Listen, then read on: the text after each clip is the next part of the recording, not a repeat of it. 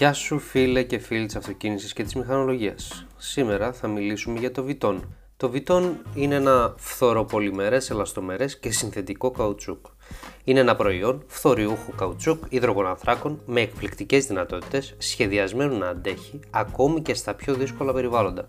Ως γνωστόν, εδώ βλέπουμε ε, μια γνωστή εικόνα, μια εικόνα για τους τεχνικούς κυρίως, ε, είναι κάποια o τα οποία τα συναντάμε είτε σε αντλήσεις βενζίνης είτε σε κάποια καπάκια, κάποιους καθρέφτες που περνάει μέσα από τους οποίους περνάει κάποιο λάδι με πίεση ή οτιδήποτε. Εδώ μπαίνει, έρχεται και μπαίνει το βιτόν.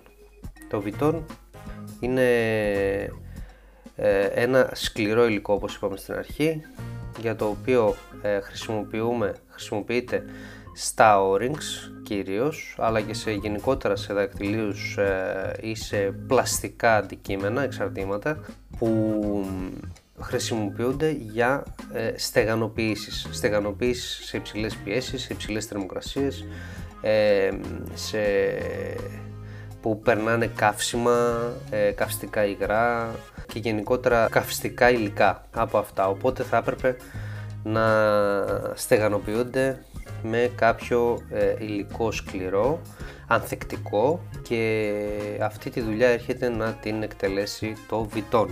Τώρα, τι σημαίνει φθοροπολιμερές ελαστομερές. Το φθοροπολιμερές είναι μια χημική ένωση η οποία αποτελείται από άνθρακα και φθόριο και είναι η πιο ανθεκτική και δυνατή ένωση στη χημεία. Ένα ελαστομερές είναι ένα πολυμερές με εξοδοελαστικότητα που έχει δηλαδή ταυτόχρονα εξόδες και ελαστικότητα και πολύ ασθενείς διαμοριακές δυνάμεις. Δηλαδή τα μόρια μεταξύ τους μέσα στο υλικό έχουν, είναι ε, ασθενείς, ε, με ασθενείς δεσμούς ουσιαστικά ενώνονται μεταξύ τους. Καθένα από τα μονομερή που συνδέονται για να χτιστεί το πολυμερές αποτελείται συνήθως από άνθρακα, υδρογόνο, οξυγόνο ή και πυρίτιο. Έχουμε κάποιες κατηγορίες στο υλικό βιτών.